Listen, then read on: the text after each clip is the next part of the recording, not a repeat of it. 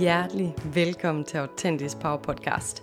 En podcast, der sætter fokus på personlig udvikling, mindset, indre ro, selvværd, selvkærlighed og de helt store spørgsmål her i livet.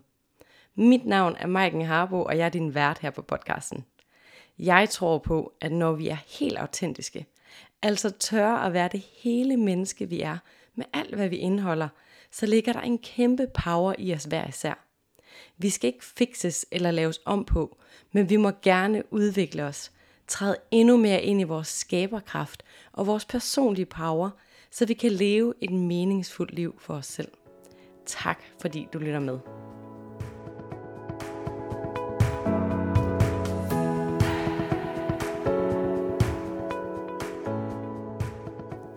Hjertelig velkommen til, du skønne menneske. Jeg har glædet mig helt vildt meget til at dele dagens episode med dig.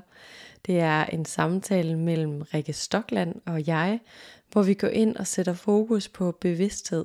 Fokus på at kigge på, hey, kan vi egentlig leve et liv, hvor vi går vores egen vej, finder vores egen glæde, hopper ud af hamsterhjulet, ud af den sådan velkendte hverdag, som lidt er normen i samfundet, og måske lave noget andet end at følge strømmen.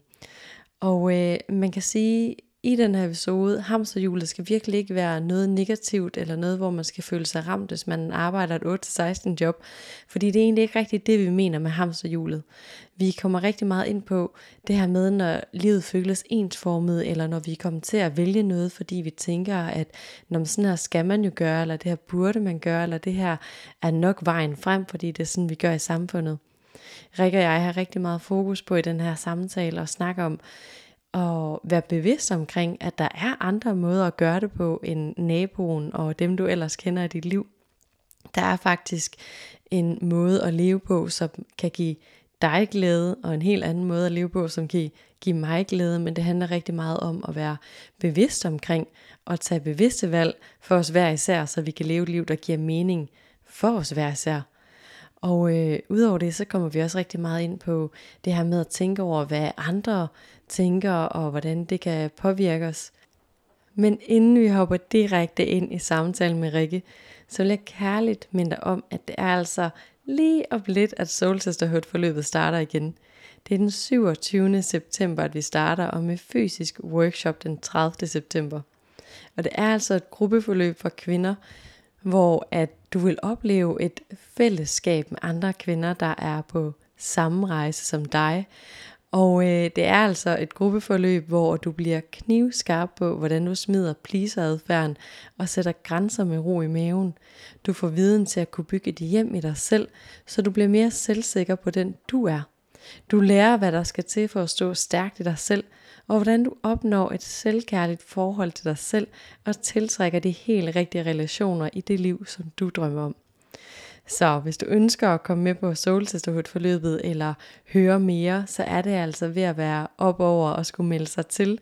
Og øh, du kan kontakte mig på infosnablag.maikenharbo.dk eller læse mere ind på hjemmesiden, som er www.maikenharbo.dk. Du kan også gå ind på min Instagram og høre meget mere om forløbet og kontakte mig der. Og det er maikenharbo.dk, det er Maiken med i. Og ellers så har jeg skrevet alle informationerne ned i show notes, der hvor du lytter til din podcast, så du både kan finde, wow, hvis jeg ellers skal udtale det, så du både kan finde e-mail, øh, info til hjemmesiden og link til min Instagram. Jeg vil elske at have dig med på forløbet. Og hvis du gerne vil høre mere om forløbet, så er du altså velkommen til at kontakte mig for at høre mere og tage en uforpligtende snak, så vi kan finde ud af, om forløbet er noget for dig. Og for nu, så lad os bare hoppe direkte ind i samtalen med Rikke Stockland.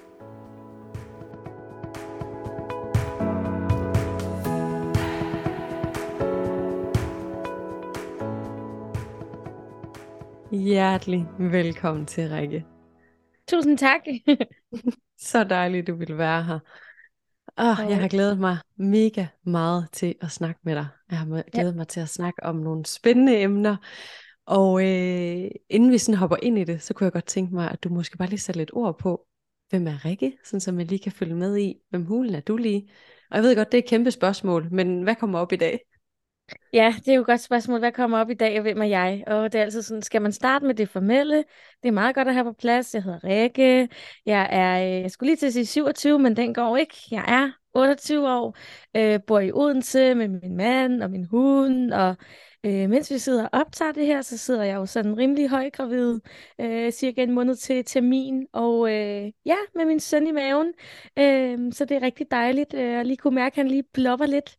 Så øh, ja, og så er jeg så arbejder jeg. Jeg prøver at komme væk fra det der med at sige, jeg er, og så et eller andet arbejde, sådan noget, jeg er selvstændig, eller jeg er øh, terapeut, eller et eller andet, men jeg arbejder som øh, selvstændig, altså jeg har min egen virksomhed, og så arbejder jeg også ved siden af som øh, instruktør, elsker at danse og spinne, altså det der, hvor man bare sidder stille på en cykel, ikke?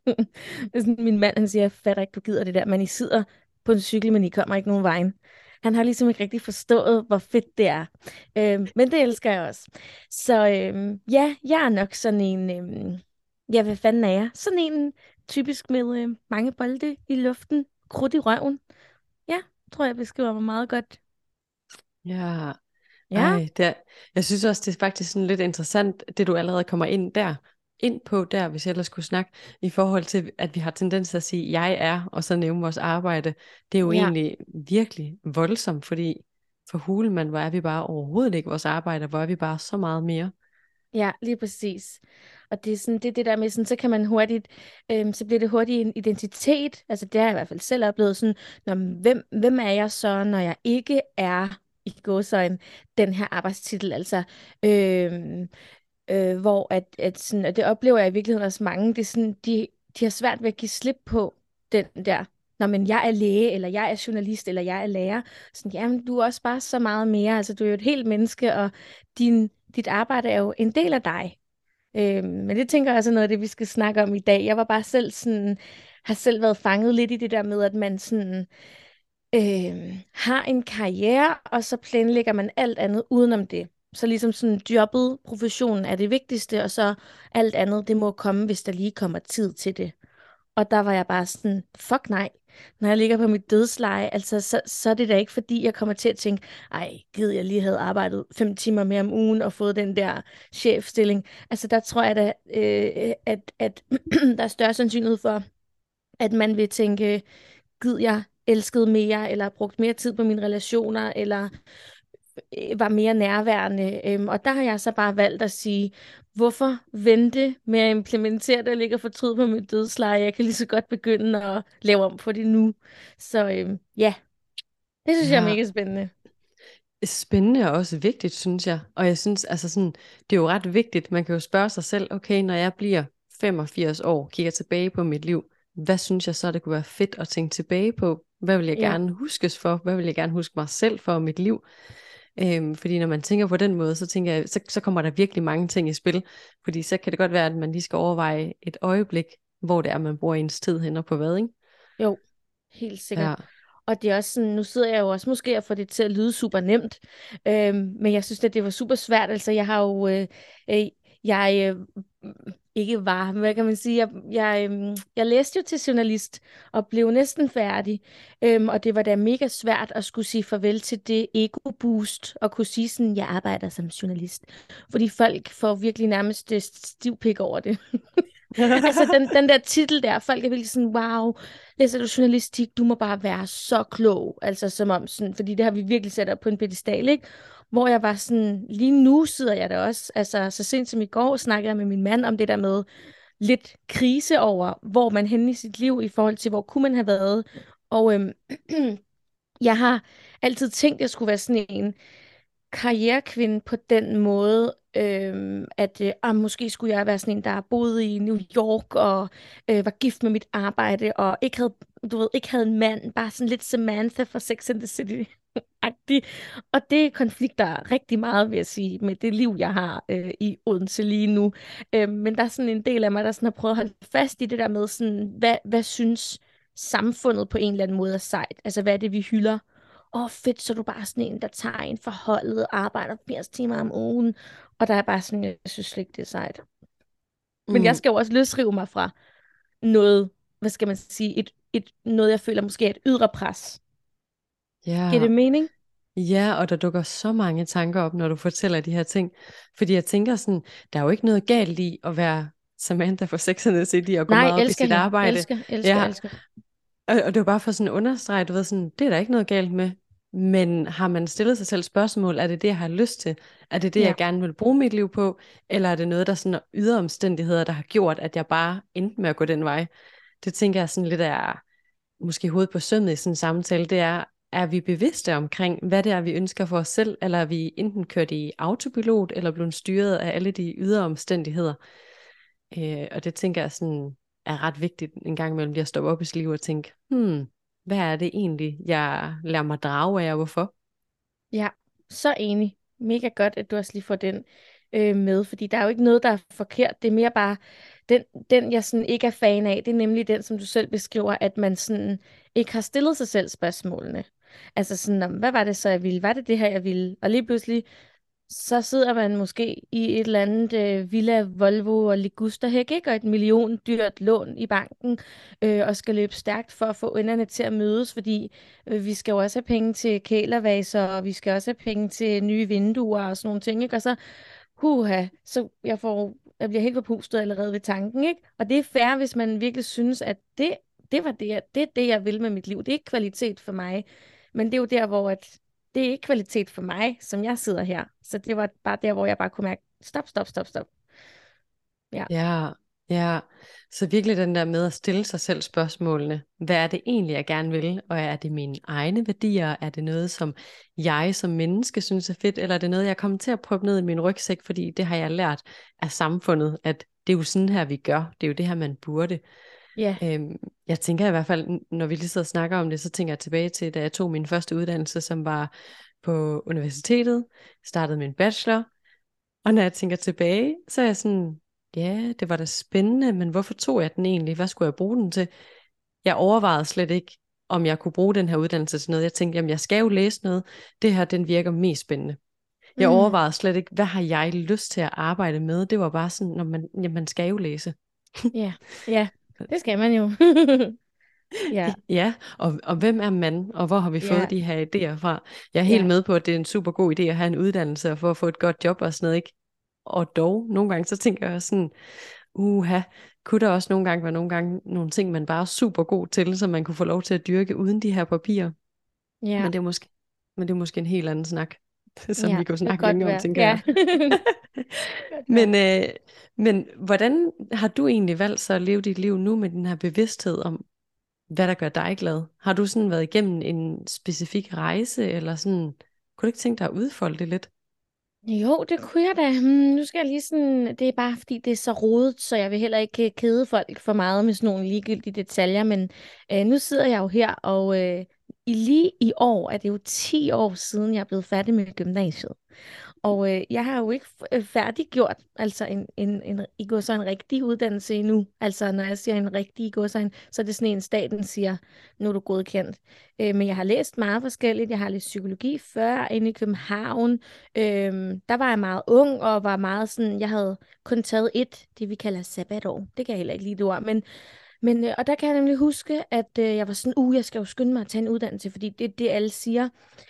Og jeg var bare en af de yngste, der gik på psykologi. Jeg var bare sådan, what? Jeg følte mig sådan lidt narret. Jeg var sådan, nå, så går jeg sammen med mega mange, som er næsten 30, og som har valgt om i livet og så videre. Jeg tror i virkeligheden også, det var ret sundt for mig, i hvert fald når jeg sidder her, hvor jeg gør i dag.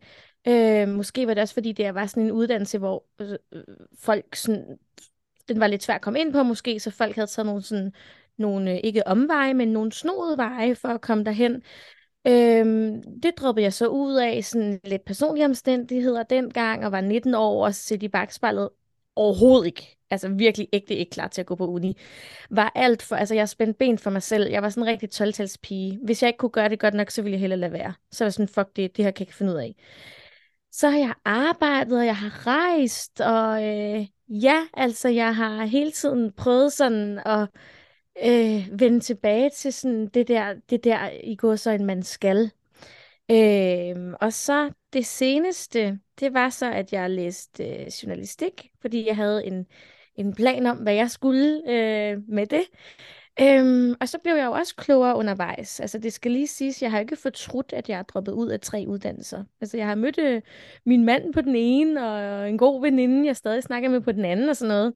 Øhm, men så, så tror jeg egentlig, det kom til mig sådan for et års tid siden, øh, fordi jeg begyndte også at tænke på børn, og sådan, men er det noget, jeg vil? Og, og så var jeg sådan, jeg har været i tvivl, om jeg ville have børn, men jeg fandt ud af, at det var ikke så meget det der med, om jeg ville have børn. Jeg var i tvivl om, jeg vidste bare, at det skulle ikke være på den måde, som normen gør det, eller majoriteten.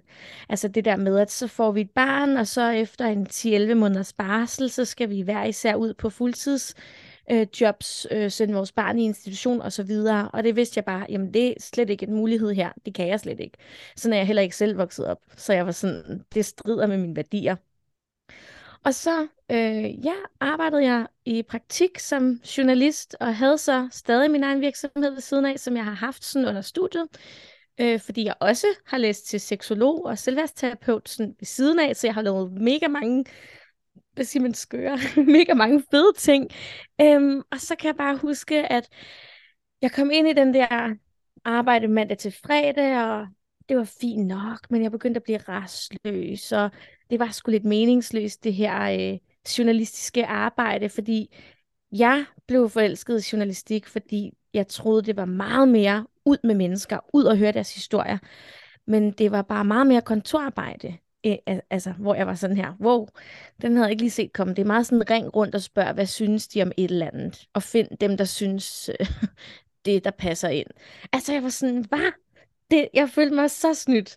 Øhm, og så begyndte jeg faktisk at nedprioritere, fordi jeg skulle jo være i praktik, så jeg, øh, og jeg, det, skulle jeg jo 37 timer om ugen, og så begyndte jeg faktisk at nedprioritere det, jeg sådan synes var fedt. Jeg begyndte at synes, det var træls hver torsdag, fordi åh, nu skal jeg til dans og øh, spinning, og jeg orker det ikke, fordi jeg er træt, og jeg skal nu at slappe af ind i morgen. Og jeg begyndte at være sådan, jeg havde ikke rigtig så meget overskud heller til min relation, og var sådan lidt, åh, jeg skal bare slappe af. Og så tænkte jeg, ej, fandme nej. Så fik jeg bare sådan, jeg kører ned til, jeg pendlede ned til Svendborg, og så fik jeg bare sådan en, ej, fandme nej, Rikke, du har altid kunne lide at danse. Du har altid kunne lide det her med at være social. Og hvis du ikke kan det, så er det fandme ikke et liv, øh, du skal have. Og jeg måtte så, hvilket så er så lidt underligt, sådan en lang historie kort, jeg måtte så ikke arbejde i min virksomhed ved siden af praktikken. Øhm, jeg måtte ikke sådan sidde og lave podcast, som jeg gør nu, altså med dig, og øh, jeg måtte ikke have klienter, hvor jeg var sådan lidt uforstående overfor, hvorfor måtte jeg ikke køre det lidt på lav plus? Altså, fordi det, det var faktisk det, der gav mig mening, og det, der gjorde, at okay, så, så, så gennemfører jeg det her år, ikke? Som folk siger, det er jo bare et år. Og så kommer jeg hjem, og så glæder jeg mig til at have klienter og sidde med folk og snakke dy- i dybden om livet, ikke?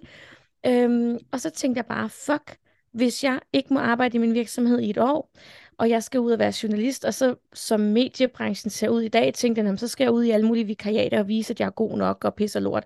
Og så tænkte jeg, nej, så vil jeg sgu hellere arbejde i et år i den virksomhed, fordi det, det er også det, der kommer til at øh, hjælpe mig, når jeg skal have børn, eller hvis jeg, altså, der vidste jeg jo ikke på det tidspunkt, men, men den der fleksibilitet, altså friheden simpelthen, hvor jeg var sådan, så må jeg jo vælge, og det var mega, mega skræmmende, for at sådan, øh, jeg står med en virksomhed, jeg ved, jeg godt kan betale mine regninger med, og jeg kan lægge en lille smule til side, men det er ikke noget kæmpe prestigefyldt øh, ud at være journalist på DR-agtigt øh, job. Øh, men så tænkte jeg bare, fandme nej, altså jeg er jo også lidt trodsig, så jeg var sådan, det skal ikke bestemme, om jeg må arbejde i min virksomhed. Øhm, og jeg kunne bare mærke, at min egen projekt, der gav mig den der mening. Og så, øh, så stoppede jeg faktisk i, i praktikken, fordi jeg var sådan, det, det, det kan jeg ikke. Altså, jeg bliver nødt til at, at sætte butikken, sådan bogstaveligt talt, på mig selv. Øh, ja, sådan så jeg havde tid til det der med sådan, nu er det tirsdag, Nå, jeg kunne godt tænke mig at spise en brunch tirsdag, i stedet for at vente til lørdag eller søndag. Øh, ja, så nu blev der alligevel lidt en lang snak, ikke? men sådan, sådan nogle overvejelser har jeg gjort mig. Og nu har jeg så ja. levet af det i et, i et år. Ja, Ja. Altså, ja, jeg hører så mange ting, når du taler, og synes, det er super inspirerende, fordi det, jeg hører først og fremmest, er, at du faktisk har taget nogle bevidste valg omkring, hvordan vil du gerne leve, leve dit liv, hvordan, hvad gør dig glad, øh, ja. og faktisk har lagt mærke til, fordi det er jo en ting det der med, åh, hvad gør mig glad, det er ikke sikkert, man lige kan mærke det, men du har Nej. i hvert fald kunne mærke, hov, nu begynder min glæde at forsvinde i de ting, jeg plejer at kunne lide. Hmm, ja. hvad foregår der? Og det er ja. jo virkelig, altså, jeg tænker, det handler om at stoppe op og være bevidst og stille sig selv de rigtige spørgsmål, og så ture gå en anden vej, ikke? Jo. Øhm, og, og, og det kan godt kræve mod, tænker jeg, at det her, i det her samfund. Jeg har i hvert fald, øh, jeg har selv været, været møllen igennem med at skulle, åh, der er noget, der ikke helt passer. Det føles som om, jeg er trådt ned i en våddragt, der er alt for lille, og på papirerne ja. ser jobbet, og altså sådan det hele jo fint nok ud, ikke? men der er noget, der ikke helt stemmer. Og så ja. skulle finde mod til at sige mit job op, og gå selvstændig med det, jeg elsker allermest, og turde satse hele butikken, både på min egen virksomhed, men også på mig selv, føler jeg. Altså på, ja. at okay, du er god nok til det her, du brænder for, det her, du synes, der er fedt, ikke? Øhm, så det er jo, altså, jeg får også lyst til at sige sådan, det er jo selvfølgelig ikke fordi, at alle bare skal hoppe ud og være selvstændige, men, men det her, det, det jeg tænker, man kan tage med, det er, spørg dig selv, hvad gør dig glad? Hvad har du egentlig mm. lyst til, når du skal fjerne burde og skulle, og Præcis. hvad alle altså, de andre gør? Ja, og for mig er det ikke sådan en, jeg ved godt, det er også sådan, øh, jeg ved ikke, om du er enig med mig, men øh, jeg kan godt føle, at det næsten er blevet lidt i går sådan på mode at være selvstændig. Altså som om, og det er så godt, du siger, om det er jo ikke for, sikkert, at det lige er sådan det, man lige gør fra i morgen af.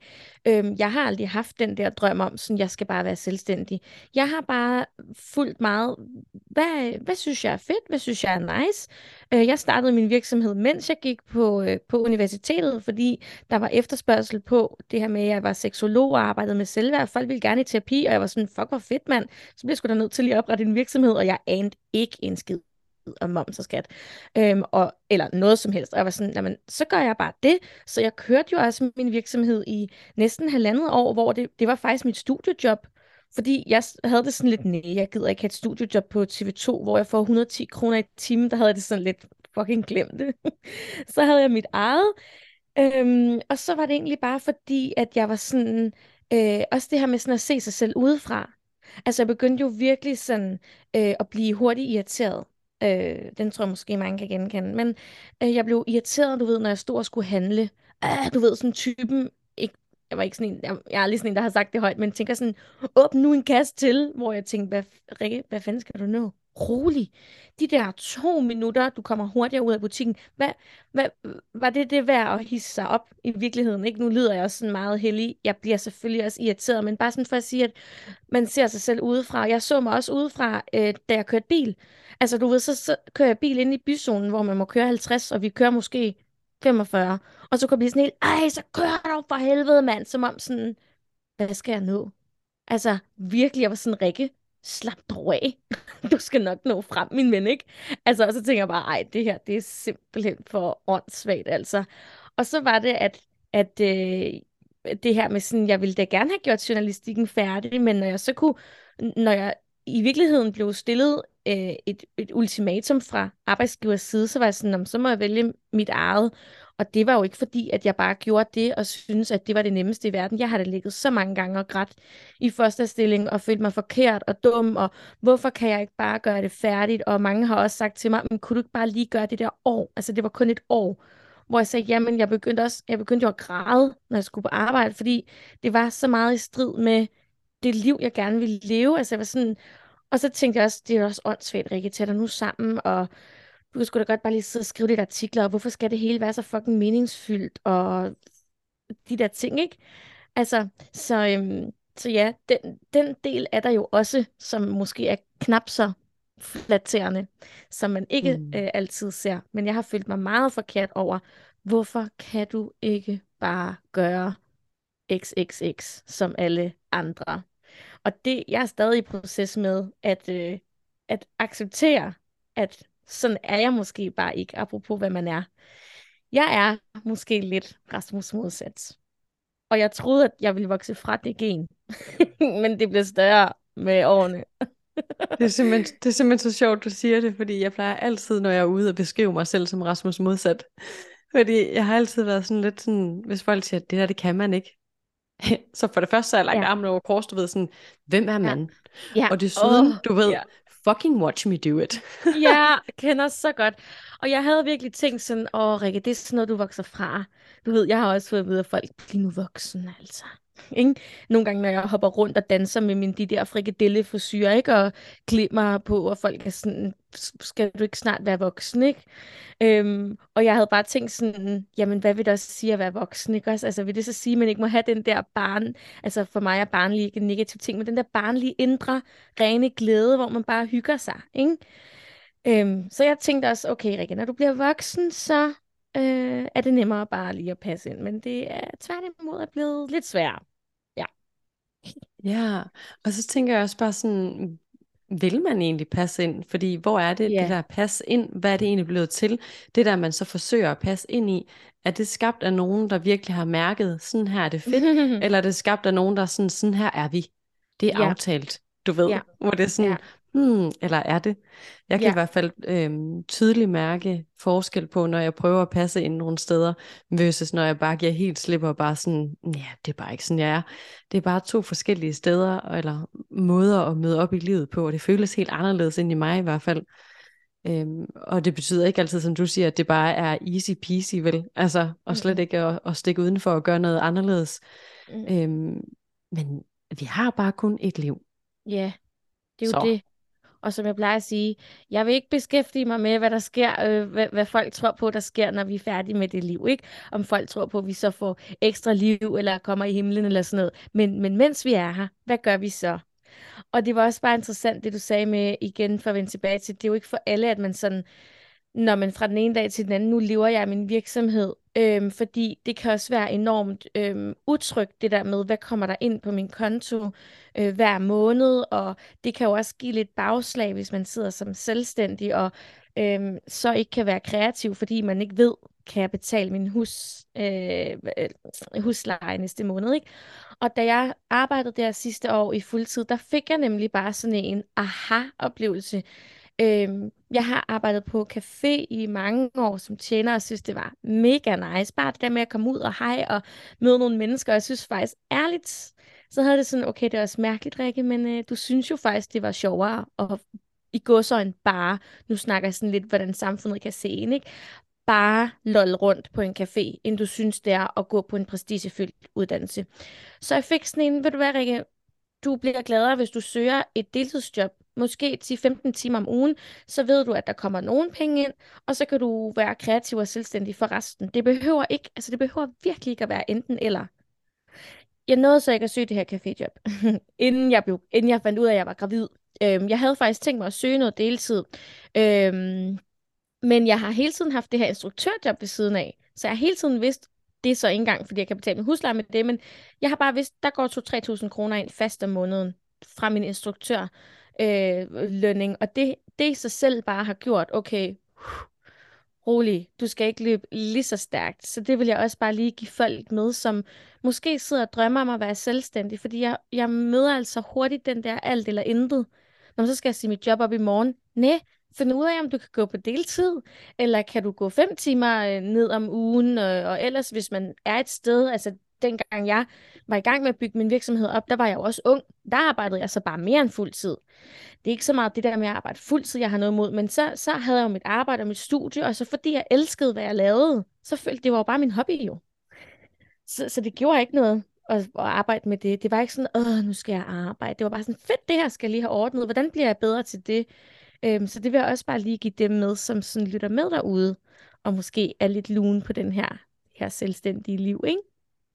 Ja, og jeg, får, altså jeg er helt enig, men jeg får også lyst til sådan at sætte lidt ord på det der med sådan hamsterhjul. Jeg kan vide, hvad det egentlig ja. er, hvad det vil sige. Ikke? Fordi jeg kan huske, dengang jeg voksede op, at jeg hørte rigtig mange voksne omkring mig sige, ah, så er der søndag.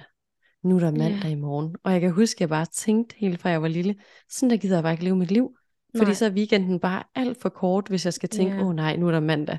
Ja, øhm, ja, ja. Så derfor kan jeg bare huske, at jeg lovede mig selv, sådan liv vil jeg ikke leve. Så jeg vil leve et liv, så lige meget hvordan det skal se ud, men bare sådan, jeg er glad for at, at stå op om mandag morgen. Det betyder ikke, at man altid bare har lyst til at, altså det er bare er okay hver mandag og hele livet rundt, vel? Men altså sådan i, i, i store træk. Og jeg tænker, at hmm, man kan jo godt være, hvad hedder det, hvad hedder det, wow, fastansat og være et sted fra 8 til 16 hver dag, og så sammensætte sit liv omkring det anderledes, og så stadigvæk sige, jeg føler ikke, at jeg lever en del af et hams- hamsterhjul, fordi jeg har sat et arbejde, jeg synes, der er fedt, og jeg har lavet en fritid, jeg synes, der er fedt, og hvordan man nu ja. har sat sit liv sammen. Jeg tror, jeg ser sådan hamsterhjul som noget, hvor man kommer til at leve lidt ubevidst, og kommer ja. til at glemme at tage ja, bevidste valg om, hvad det er, der gør en glad, men bare ligesom havner på en eller anden måde, og tænker, nu er det bare sådan, han er, og nu kører det bare. Hvor jeg ja. tænker, mm, det er ja. bare ærgerligt. Ja, ja, det, øhm, jeg er så enig. Det, det giver så god mening også, fordi øh, så øh, nogle gange, så kan man godt lige, øh, nu siger jeg lige mand, ikke også? Det er mig. Øhm, så kan jeg godt lige tjekke, hvis der er, apropos det her med, at sige, at det, så er det lidt moderne at bryde ud af hamsterhjulet, ikke? Der er altid bare en eller anden Torben, der skal skrive på Facebook, hvad hvis man elsker sit hamsterhjul? Ved du hvad, Torben? Mm, så er det jo det, du gør. Altså sådan som om, at sådan, de skal lige sådan, hallo, der er ikke noget galt øh, med hamsterhjulet, hvor jeg sådan, nej, det er der altså virkelig ikke overhovedet. Hvis du, hvis du sådan står op om morgenen og kigger dig i spejlet og tænker, det her det er fandme et fedt liv, så har du jo valgt rigtigt. Men som du også siger, forskellen er, er det et bevidst valg, eller øh, er det der, hvor man sådan bare er gået lidt med, og man i virkeligheden har sådan lidt... Øh, øh-agtigt. Jeg havde sådan en, øh, øh, jeg har sådan, jeg har, må heldigvis gerne bruge min mand rigtig tit som eksempel.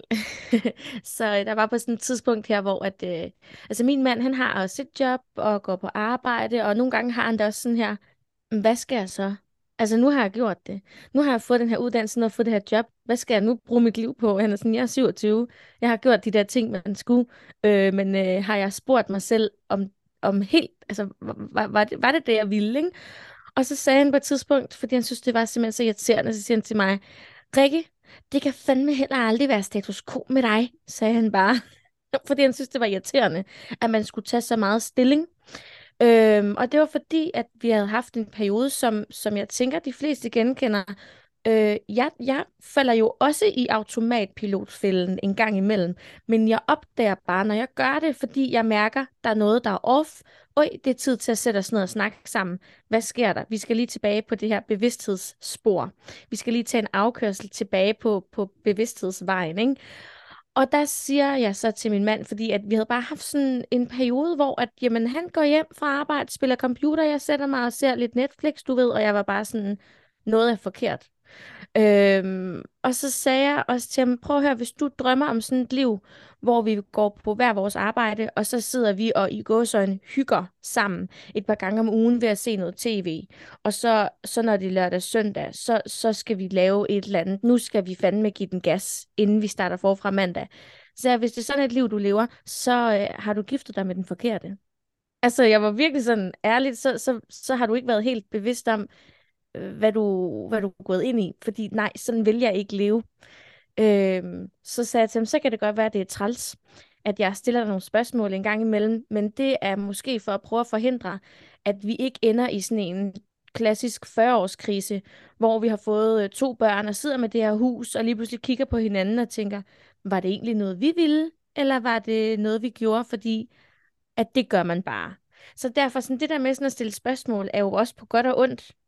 Ikke? Det er jo også pisse irriterende nogle gange, synes jeg selv i hvert fald, øh, og ja. også min mand. ja, ja, ja, helt sikkert. Også fordi nogle gange, når vi stiller spørgsmål, de der bevidste, og skal tage de der bevidste valg, ikke? så er der også nogle gange nogle, altså, nogle træk, skulle jeg til at sige, som om vi står og spiller skak. Nogle træk, vi skal tage, som vi egentlig ikke rigtig har lyst til at tage, eller som kræver virkelig meget energi, eller ah, der er lige så godt her, det kan godt være, at jeg egentlig yeah. gerne vil noget andet, men for at komme yeah. derover, hvor jeg ønsker at komme over, puha, det er energikrævende. Så ja, det kan godt være sådan lidt, ja. lidt hårdt måske. Ja, det øhm, synes jeg i hvert fald. Ja, og, og den kan jeg virkelig også godt selv kende, genkende i mit eget liv. Jeg tror bare, jeg er sådan hele tiden med mig selv er sådan, ja, men jeg har et liv. Og når der er noget, jeg virkelig sådan, synes skal være enten sådan hårdt eller energikrævende ved de nye valg, jeg skal tage, så prøver jeg virkelig at minde mig om, at livet er virkelig bare, hvad, hvad vi gør det til. Altså vi må godt afprøve ting, vi må godt afprøve livet, vi må godt se, hvad virker for mig, hvad virker ikke for mig. Øhm, og minde sig selv om, at den der, når vi tænker sådan, åh oh, nej, hvad nu hvis? Og hvad nu yeah. hvis det ikke går? Så yeah. går det jo altid alligevel. Altså det Altid. kan jo ikke ikke gå, fordi Nej. hvordan ville det gå, hvis det ikke gik? Altså du ved, det, ja. så ender man bare et andet sted, som måske er federe, eller hvor man så tager et andet træk fra, jeg er stadig inde i skakspillet, så tager vi et andet ja. træk, og så, går det, og så går det godt derfra, ikke? Altså der er jo ikke noget, der ikke kan gå. Nej, det, det har du så ret i. Det er så rigtigt, hvordan går det, når det ikke går? Ja, altså også det der med sådan, øh, da jeg så blev enig med mig selv om, okay, du kan sgu godt være selvstændig, Rikke. Så tænkte jeg også bare, jeg har hele tiden haft i baghovedet, altså, jeg skal ikke se mig for fin til at tage et job i Netto, hvis det i godsøjen ikke gik. Altså, jeg har arbejdet i Netto før. Jeg synes, det var pisse fedt. Det var også pisse hårdt, men jeg var sådan, okay, så kan det godt være, at ja, at du er nærmere dig 30, og hvis det så i godsøjen ikke gik med den her virksomhed, og du skal sidde nede i Netto, ja, det kan da godt være, at der er nogen, der vil grine af dig og tænke, hold kæft, en taber, men det er jo bare øh, en del af den vej, jeg så har taget, og det er igen også det der, jeg tror, man kan være bange for, hvad tænker andre så? Altså, de kender jo ikke hele processen, hele historien øh, der, derover, eller sådan, ikke? Man hører jo også tit om de der sådan store musikere eller skuespillere, eller et eller andet, der har haft et eller andet fucking lortejob, inden de så lige pludselig bare fra den ene dag til den anden nærmest har fået succes. Og den husker jeg også mig selv på, den der med sådan, der er mange af de store, der har siddet og været sådan lidt, hvad skal jeg med livet? Også i deres 30'ere, mens de har set, om alle har fået børn og hus og sådan noget. Og så har de bare sådan, Nå, jeg er her bare lidt, men jeg vil i hvert fald godt kunne have tid til at spille musik et par gange om ugen. Og så lige pludselig, så går det jo, som du siger, alligevel. Øhm, så den vil, synes jeg også bare lige var vigtigt at have med, den der med, hvad, altså, ja, hvad tænker du om det? Det der med, hvad tænker andre? Tror du altså... også, man kan være lidt, sådan, lidt, lidt fængslet af den? Jo, jo, jeg tror, det er sådan, øh, det er helt det er menneskeligt. Altså, der er stor forskel på, hvor meget vi tænker på det, men jeg tror ikke, at det er muligt slet ikke at få de der tanker, hov, hvad tænkte den der person lige om mig?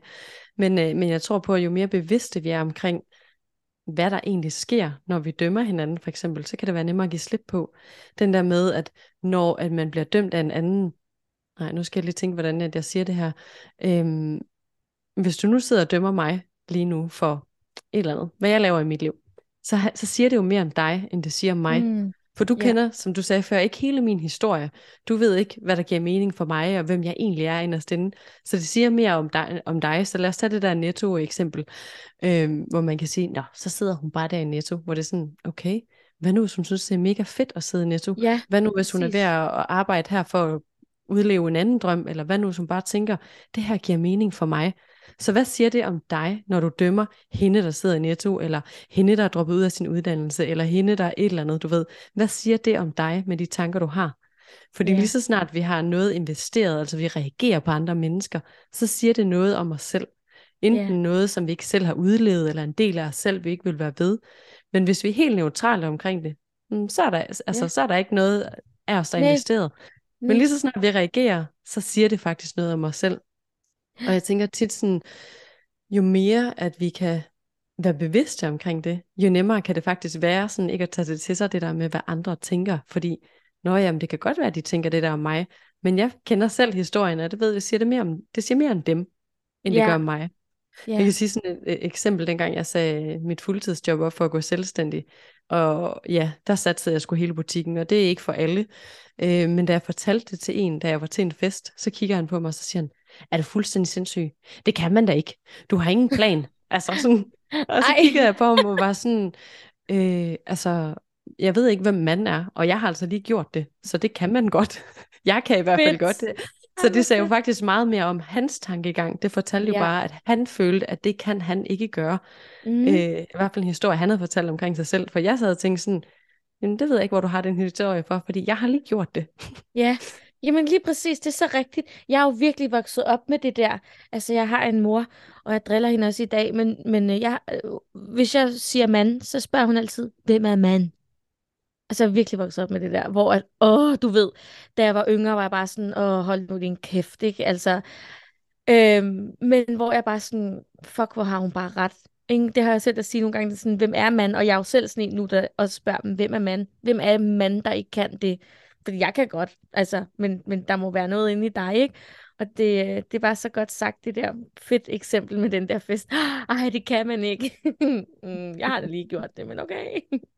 ja, mega fedt. Ja, så, ja, jeg synes, det er vildt spændende. Så sådan, ja, nu spurgte du sådan, om, ja, om det ikke er noget, der fylder ved de fleste af, så det tror jeg virkelig, det er. Men ja. jeg tror også på, at vi virkelig kan sætte os selv ret meget fri ved hele tiden at være bevidste om at selv tage bevidste valg, selv være klar på sine værdier, selv være klar over sådan, øh, hvad vil jeg gerne? Så det er nemmere Helt ikke sikkert. at tage det så meget ind, hvad alle ja. de andre synes. Helt sikkert. Jamen altså, for, jamen bare, altså sidste sommer, øh, sådan juli måned, jeg ved ikke, om det også er sådan en lavsæson for dig i din virksomhed. Øh, ja, du nikker. Øh, det er i hvert fald virkelig sådan low season, fordi at folk, de er på ferie, så de, og de vil gerne lige holde fri, og så går de ikke så meget i terapi, og åh, de skal til festival og sådan noget. Så juli er min lavsæson, og sidste år var jeg faktisk sådan her, okay, for det første, jeg har ikke en kæmpe opsparing til lige at kunne sige, så hiver jeg bare lige juli ud. For det andet, jeg gider ikke at sidde på min øh, flade røv. Altså, jeg, jeg elsker at være ude blandt mennesker. Så jeg søgte et et job på en campingplads, hvor jeg skulle være øh, aktivitetsleder, så jeg skulle lave sådan sport og underholdning for både børn og voksne. Det øh, inkluderede så også, at jeg, at jeg skulle være maskot. Så jeg skulle være sådan fucking æren. Og jeg skulle bare stå og lave sådan nogle danse med de der børn der. Og jeg, altså, min, nogle af mine veninder, de grinede så meget over det, for de var virkelig sådan her. Vi blev enige om, okay, jeg har øh, potentielt takket nej til en mega fed karriere i mediebranchen, og nu står jeg på fucking Nordfyn, en eller anden campingplads, som et æren i 25-30 graders varme. Det var pisse varmt. Men det, men, men det værste og det bedste var nærmest, jeg var virkelig glad, når jeg kørte hjem. Jeg synes, det var så uhyggeligt. Jeg var sådan, fuck, jeg har haft en fed dag. Det var også hårdt. Øhm, men det var bare sådan en, ej, jeg elsker bare at rende rundt med de børn der. Og de har bare time of their life, altså. Og jeg var virkelig sådan, apropos sådan noget, hvad giver mening? Og jeg var sådan, det giver meget mere mening for mig øh, at lave det her, end, end at skrive en fed artikel. Øh, eller en fed artikel, ikke? Men en, altså en masse artikler, som jeg gjorde før. Men det er klart, samfundet vil jo nok tænke, ej okay, øh, altså sådan, nogen ville jo måske dømme mig, men fordi jeg selv bare var sådan, jeg synes, det er fucking fedt, ærligt. Jeg kan virkelig anbefale det her. Så var jeg sådan, det bliver, når man ligesom selv tager ejerskab og er bevidst om, hvorfor gør jeg, som jeg gør, så bliver det også lidt sværere for folk at dømme en. Altså hvis folk sagde, ej, er det ikke et mærkeligt valg, så vil jeg sige, det, det vil nogen jo sige ja til, men for mig er det, det giver så god mening. Det er så grinerne, at jeg fik god løn for det, så jeg var sådan, det gør jeg da bare. Altså, ja, det var virkelig sjovt. For det første, så kan jeg virkelig se dig for mig. Jeg har sådan virkelig tydelige billeder af dig, der danser rundt nu på en eller anden campingplads. Ja. Det lyder ja, ja, ja, så ja. hyggeligt. jeg var bare sådan fedt. Ja, ja men og for også... det andet, så, øhm, undskyld, så kan jeg bare sådan virkelig, det giver så god mening, det du siger. Fordi når vi selv har taget et bevidst valg, når vi selv ved, det her, det har jeg valgt, det giver mig noget. Så når andre de kommer og stiller spørgsmålstegn udefra, så kan man ikke tage det ind på samme måde, fordi man er sådan, men det ved jeg ikke, hvad du synes, men jeg synes, det her det er fedt. Præcis. Men der, hvor vi virkelig kan begynde at reagere, det er, når vi selv er ind i enten autopilot, eller har taget ubevidste valg, eller er usikre på selv og vores eget valg, og folk så kommer udefra og stiller spørgsmål, så er det, vi begynder at stå og blaffe i vinden, og sådan, åh oh, ja, ej, det ved jeg ikke, fordi så skubber de egentlig til al den der usikkerhed, der er, og alt det her, vi ikke ved. Hvorimod, ja. at som du siger, hvis man har taget et valg og sagt, ja, jeg er godt klar over, hvilke valg jeg har taget, og hvorfor jeg er endt her, og jeg godt kan lide det, så er det sgu ikke så nemt at vælte, når andre de kommer Nej. og siger noget. Præcis, og også bare, øhm, det var sjovt, det fik mig til at tænke på, øhm, da du nævnte det der med, øh, hvad, hvad andre tænker om en og sådan noget. Øhm, inden jeg begyndte i praktik, så er det sådan, at man er til en masse samtaler for at finde, sådan, hvor skal man i praktik. Og jeg var også til samtaler på nogle øh, store øh, anerkendte mediehuse, og øh, jeg var også øh, på et kommunikationsbureau inde i København, som jeg egentlig gerne ville have haft, øh, og blev faktisk tilbudt det, men endte selv med at tage noget helt andet og sagde nej. Og da jeg sad til den samtale der, kender du ikke det, når man kan få sådan en, man ser sig selv og situationen udefra oplevelse? Så øh, fordi jeg så jo også arbejdede som seksolog der, og det snakker vi om til samtalen, så hende her på kommunikationsbureauet får ligesom sagt, ja, men øh, nogle gange så er det altså bare fedt at arbejde med kommunikation, og hun altså ikke ordret, men for sagt noget, så er det bare fedt, at man er med til at lave en kommunikationsstrategi omkring, jamen der er måske opfundet den her nye dims øh, til vandhanen, som gør, at man ikke skal rense rør lige så oftere. Øhm, det kan måske bare, eller afløb eller et eller andet, det, det, det kan også bare give så meget mere mening, ikke? i stedet for at man bare sådan sidder lidt og, og rådgiver folk om deres sexliv. Ja, nu hvis man kunne du... se mig, ja, hvis man kunne se mig i hovedet nu, jeg var sådan chok. Ja, Hvad? Ja, og, og øhm, det var virkelig en situation for mig, hvor jeg var sådan her, wow, det er jo ikke fordi, hun er, hun er, hun gør virkelig ikke noget forkert, andet end at hun jo synes, at det er federe, og altså for hende giver det mening, den her dems omkring, at man ikke skal øh, rense sit afløb, eller hvad fuck det var, hun sagde. Jeg kan bare huske, at jeg også selv fik den der, ja, øhm, jeg var sådan, okay, jeg tror ikke, og hun har ikke ment det ondt, men jeg blev også, altså jeg blev, jeg blev lidt ked af det på den måde, at jeg følte, hun sådan negligerede, hvad det var, jeg lavede. Men jeg tænkte også bare sådan, men okay, men fair nok, at det er vigtigere for dig, hvor tit du renser afløb, end det er at have et godt sexliv. Der er vi så forskellige. altså jeg tænkte bare sådan, okay, det er, jo, det er jo helt reelt, at hun synes det, men jeg kunne bare mærke, ej, der brænder jeg altså bare mere, for, fordi jeg netop sidder i terapien med folk og ved, jamen der er nogen, de sidder i, apropos øh, ikke at være så bevidst, ikke også, så sidder de måske i et eller andet pissefedt hus og har renoveret, og udefra ser det fucking fedt ud, men de kan ikke finde ud af at tale sammen. Øh, de, altså, øh, som, som, som, øh, som par øh, har de det ikke super fedt. Øh, altså sådan, hvor ja, så kommer der den der skam. Det ser fedt ud udefra, vi har det helvede til. Og der kan det godt være, at man så har fået, øj, så har vi investeret i den her afløbsstemmer, ikke? Men hvis, hvis det ikke føles godt mellem os, så er det jo i virkeligheden røvlig gyldigt. Og det er jo en af mine værdier er jo, det skal føles godt. Det skal være godt mellem os, mellem mig, mellem mine relationer. Ja, så kan det godt være, at jeg ikke har pisse mange penge på min konto, og jeg har ikke et pisse flot og dyrt hus. Men what you see is what you get, altså. Man kommer hjem til mig, har rodet. Det er, jeg siger bare, har rodet. Ikke fordi jeg ikke gider rydde op, når der kommer folk, men mere sådan, du, du er da velkommen til at det er sådan her, jeg, jeg lever. Ikke? Men det var bare sådan virkelig, jeg, altså jeg er taknemmelig for det eksempel, hun gav mig. Og jeg kan huske det, ja, jeg fik samme, ligesom dig, der lige tabte kæben der. What?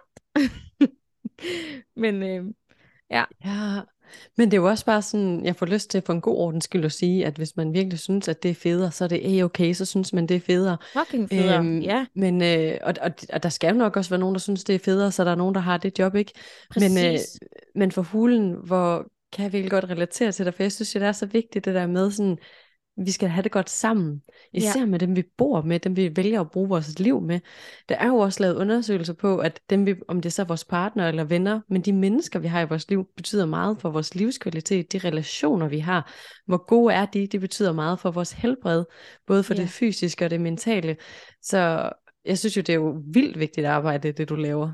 Øhm, og lige kan, vi så, kan, vi, skal vi så ikke, uh, tak, skal vi så ikke sige, at det hele er vigtigt? Det er godt, der er nogen, jo. der vil arbejde, som vi gør. Det er godt, der er nogen, der vil arbejde med de der vandrense demmer.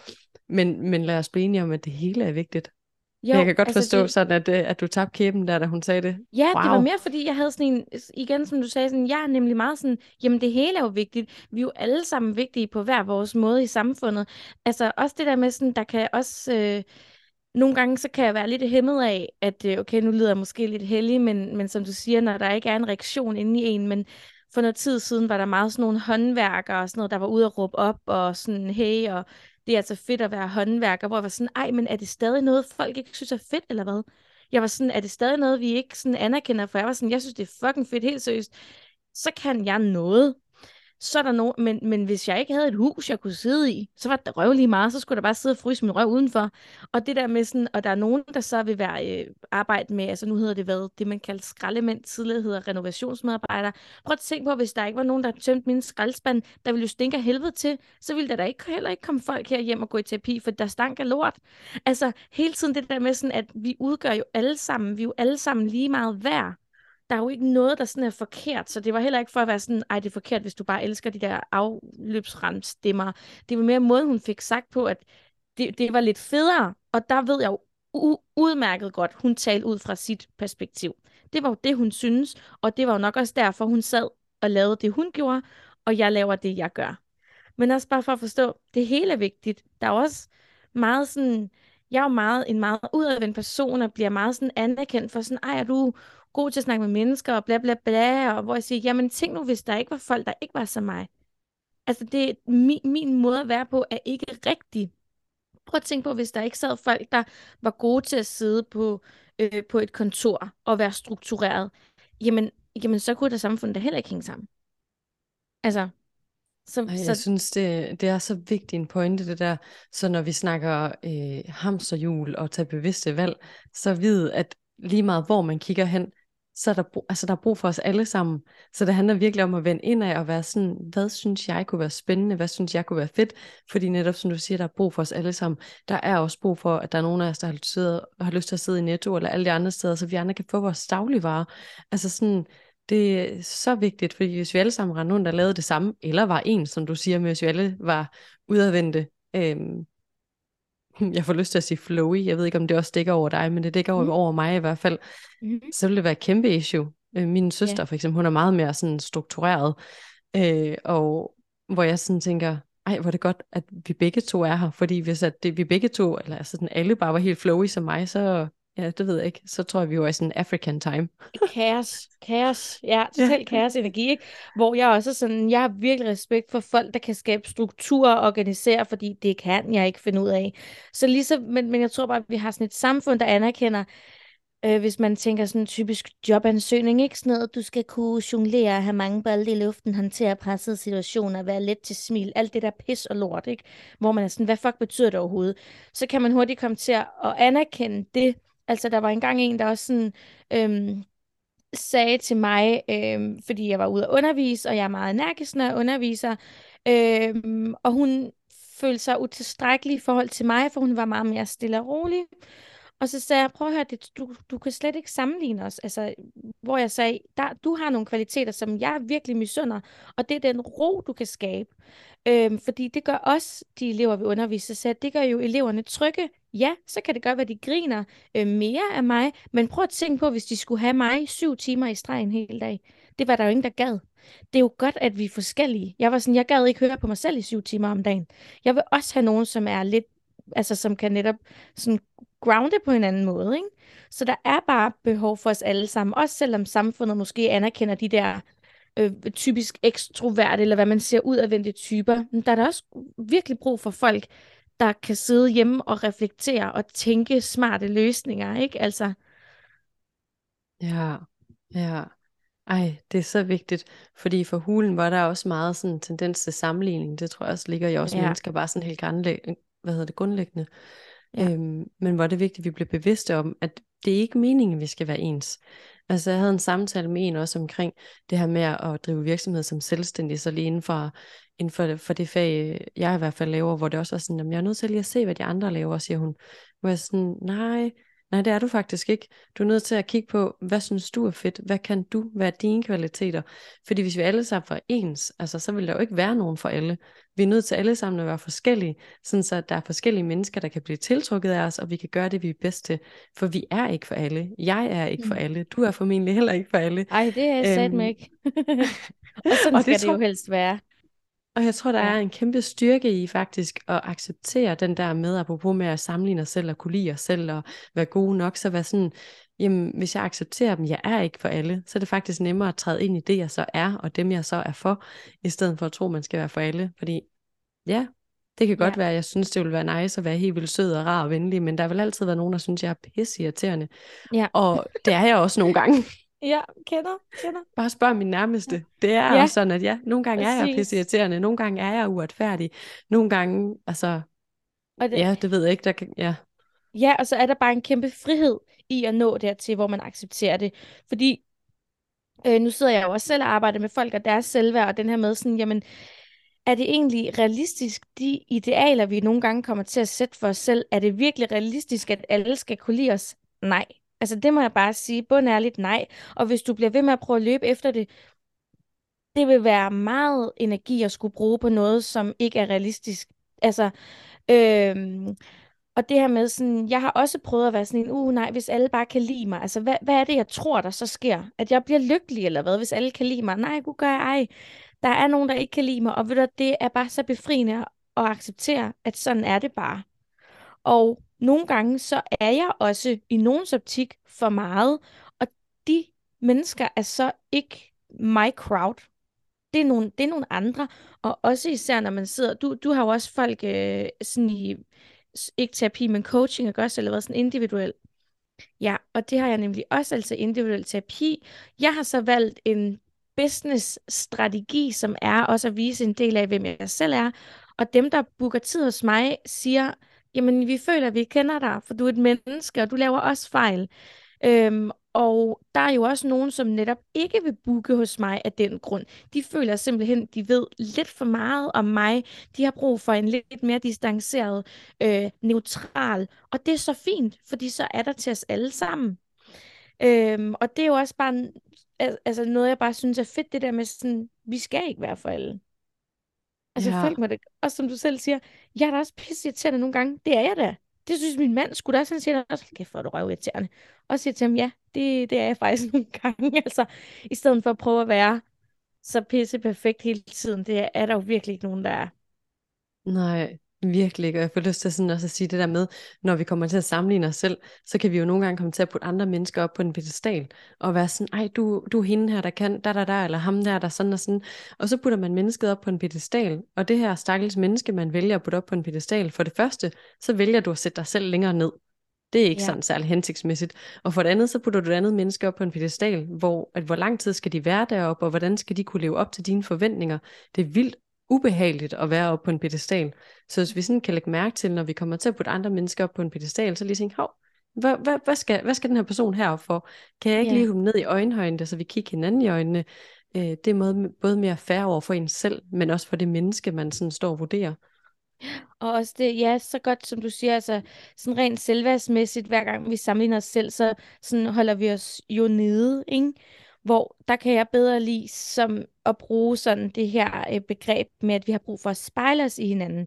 Fordi det er helt menneskeligt, men for mig er spejling mere sådan en, en, øh, en neutral ting, hvor, hvor sammen, altså det er jo bare min holdning nu, øh, og ikke nødvendigvis fakta, men sådan som jeg arbejder med det, sådan en sammenligning, så taber jeg lidt for hurtigt ind i sådan en, du er bedre end mig, jeg er forkert. Hvor at spejling er lidt mere sådan, øj, jeg finder nogen, der inspirerer mig på den der fede måde. Øh, jeg synes også altid, det er lidt svært. Jeg leder stadig efter den helt rigtige formulering. Nogle gange er der folk, der skriver til mig på Instagram, for eksempel, Ej, øh, jeg vil gerne være mere ligesom dig. Hvor jeg sådan, mm, nej, du skal bare være dig selv. Det er jo lidt irriterende sagt, ikke? Men, jeg sådan, men der må være noget i mig, man, man, man gerne vil have mere adgang til. Men man vil jo ikke være mere ligesom mig. Det kan godt være, at man så tænker, ej, jeg kunne godt bruge lidt mere mod. Men jeg er også meget sådan, du kan kun se noget i andre, som du også selv rummer. Så i stedet for sådan at give sin power væk, og sådan, åh, igen, jeg vil være sådan dig, Rikke, sæt op på en pedestal, selvom det måske ikke er sådan, de mener det. Så sådan lige få kigget på, hvordan kan jeg selv øh, gøre mere? Okay, Rikke, hun inspirerer mig med det her, eller øh, en eller anden inspirerer mig med det her. Hvordan kan jeg få mere af det i mit liv, uden nogen er mere eller mindre værd, men vi er lige meget værd? Mm. Og jeg netop mm. sådan, det der med, at man har brug for at spejle sig selv, fordi vi er jo flok, vi er mennesker. Vi er ikke skabt til at være alene hele vores liv. Vi er skabt til at være i fællesskab, ikke? Øhm, så det er bare så interessant. Fedt, du har set det der med sammenligning. Det, det tænker jeg nemlig også er noget, der, eller det ved jeg er noget, der fylder i rigtig manges liv. Ja, og det er jo vildt spændende, det du snakker om, der projektioner med, når man kigger på, åh, det der vil jeg godt have noget mere af. Det er jo egentlig det samme, som jeg snakkede om før, der med, åh, når man dømmer hinanden og synes, at den her person er træls eller dum. Det er præcis det samme, der sker. Det er en mm. personlighedsdel i sig selv, som man kan hive hjem. Som du siger, man kan tage poweren hjem og sige, nej, hvis jeg ser det der i hende, så bor det også i mig. Hvordan kan jeg dyrke det lidt mere? Og det er det samme med det negative, når man synes, at hun er for meget. Hmm, yeah. Okay, hun er for meget. Hvornår er du selv for meget? Eller hvornår tør du ikke selv at være for meget? Altså det er jo vildt spændende at kigge på. Vi er bare hinandens spejle. Ja, så fedt. Ja. ja. ja.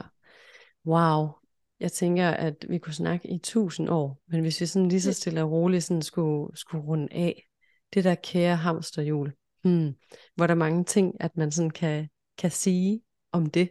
Men jeg tror, mit budskab er, lav dit eget jul, hvordan end det skal se ud, du ved. Men, men find frem til, hvad gør mig glad? Og man kan jo også starte med at sige, hvad gør mig ikke glad, så man kan begynde at pille noget af det der fra, der ikke gør en glad velvidende, at det kan godt være, at et 8-16 job gør mig glad. Okay, men er der sådan noget i min fritid, jeg kan begynde at kigge på, som føles lidt hamsterhjulsagtigt, som jeg ikke sådan rigtig bryder mig om, eller i mine weekender? Ja. Mm. Ja, så enig. Altså, jeg elsker virkelig den der, du også var inde på før med at se hamsterhjulet. Ikke som sådan en, vi arbejder 8-16, og det skal vi ikke, men mere sådan en, at hamsterhjulet bliver set mere som et begreb for manglende bevidsthed. Det er lidt det, jeg hører dig sige, ikke? Øhm, og det synes jeg bare er, er så godt sagt. Altså det, det tror jeg vil, vil resonere hos øh, mange. Det resonerer i hvert fald hos, øh, hos mig. Og jeg vil også bare sige, den her sådan, prøv, prøv at lægge den der alt intet mentalitet væk. Ingen, at det behøver ikke at være, som vi også har været inde på før, når nu øh, skal den bare have en over nakken, og nu ser jeg mit job op i morgen. Hvis det er det, der virker for dig, endelig gør det, men det er ikke nødvendigvis den rigtige måde for alle. Det kan være, at man starter med at sige, som du siger, okay, er der noget af min fritid, jeg savner? Jeg savner måske at, øh, jeg møder mange mennesker, de savner ærligt talt bare at have det lidt mere sjovt. Og det er jo det, jeg elsker ved at danse. Folk, der kommer og siger, prøv at høre, det her, det er simpelthen mit frirum. Jeg har simpelthen fået så meget overskud af at begynde til dans, fordi jeg turer ikke i starten.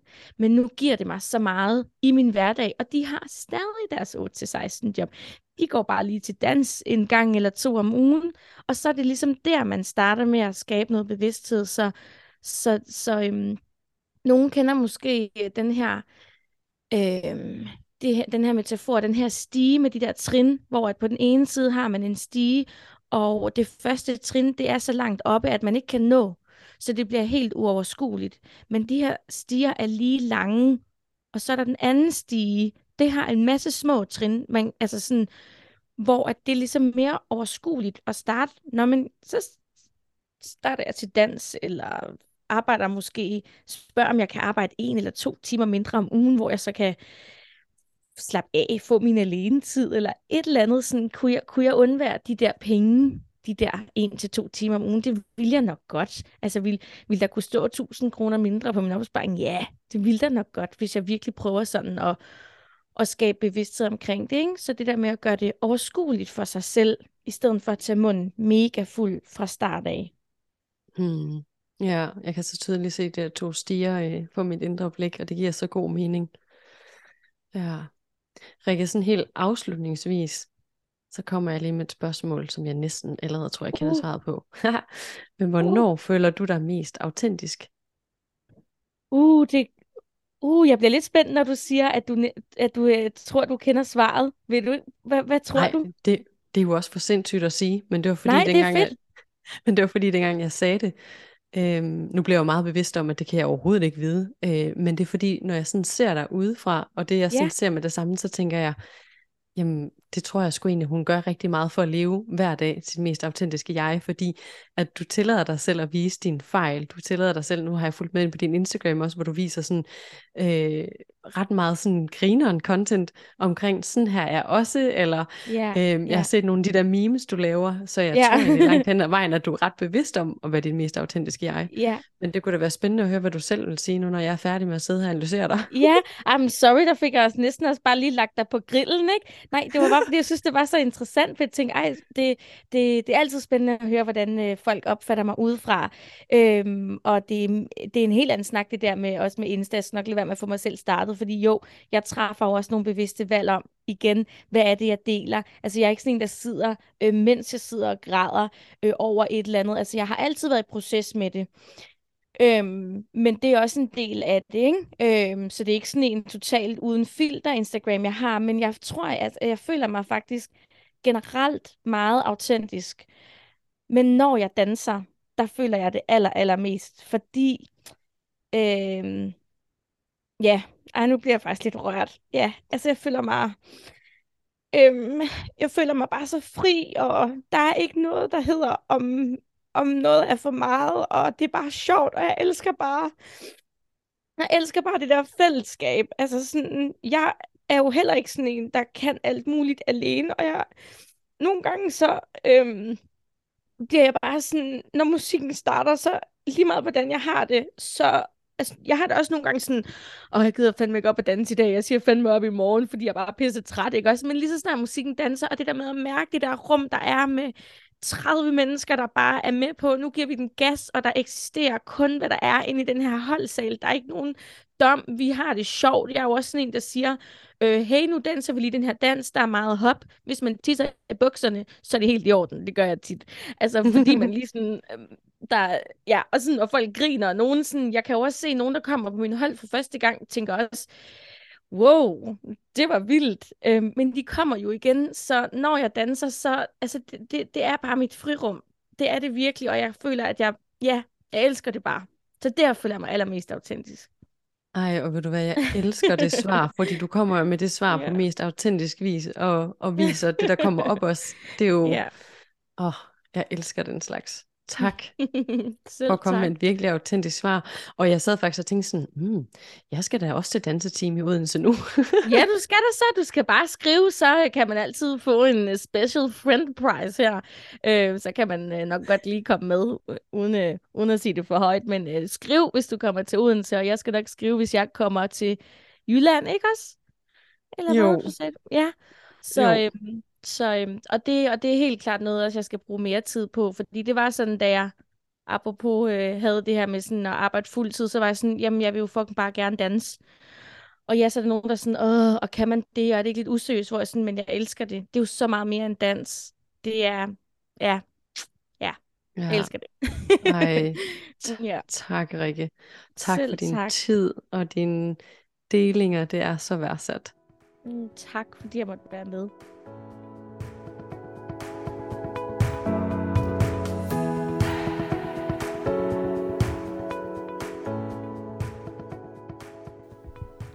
Jeg håber, at du har fået sat nogle tanker i gang ved at lytte til samtalen mellem Rikke og jeg. Måske endda blevet inspireret til at gå dit eget liv igennem, til at sætte spørgsmålstegn til, hvad er det for en vej, du ønsker at gå i livet? Øhm, hvor er det, du føler, at hamsterhjulet sidder sådan lidt som sådan en, øh, jeg får lyst til at sige sådan en våddragt, der sidder sådan lidt for stramt. Hvor er det, du kan gøre noget anderledes for at finde mere glæde, øh, måske mere mening i dit liv. Øh, jeg synes i hvert fald helt personligt, at det er vildt spændende at kigge på, og jeg er kæmpe fortaler for, at vi alle sammen finder en mening for, for os hver. Fordi det er ikke meningen, at vi skal leve det samme slags liv, og at livet bare er sådan en one size fits all. Så alle de steder, hvor vi kommer til at tænke på burde eller skulle, eller kommer til at tage os selv i at gå i autopilot, der kan det være virkelig godt at stoppe op og spørge sig selv, hov, er det her egentlig noget, jeg godt kunne tænke mig i mit liv? Er det her noget, jeg gi- der giver mig glæde, hvis jeg ellers skulle lade være med at snuble sådan over ordene? Livet er altså dynamisk, og det ændrer sig hele tiden.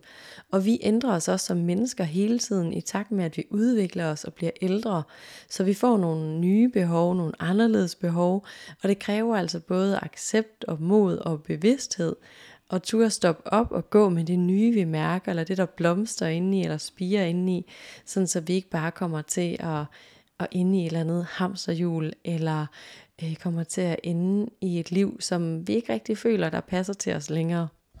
Og hvis du er blevet inspireret til at gå dit liv lidt efter i sømne og blive lidt bevidst om, hvor du måske har fået lidt for meget hamsterhjul ind, eller hvor du har en våddrag på, der ikke rigtig passer mere og føles lidt for stram, og dermed har lyst til at ændre noget i dit liv, så kan det være, at du skal med på Soul forløbet, for det er altså et bevidsthedsskabende forløb, hvor vi går ind og kigger på en masse værktøjer, der gør det nemmere for dig at blive bevidst omkring, hvad du egentlig ønsker, hvordan du egentlig har det, hvordan du kan prioritere dig selv, og hvordan du kan vælge dig selv mere til i livet, så du kan få et mod til at leve et liv, der giver mening for dig. Vi starter altså den 27. september med workshop den 30. september, og der er begrænsede pladser, så hvis du ønsker at komme med på holdet eller høre mere om forløbet, så kontakt mig endelig. Øhm, som sagt, så kan du kontakte mig på Instagram. Du kan også skrive en, en mail til mig på infosnablag.maikenharbo.dk og du kan kigge ned i show notes, der hvor du lytter wow, der hvor du lytter til podcast, hvis jeg ellers skal udtale det, øhm, og finde mine informationer og kontakt mig der. Jeg ønsker dig den dejligste morgen, middag, aften, hvor end du er på din dag lige nu. Hej.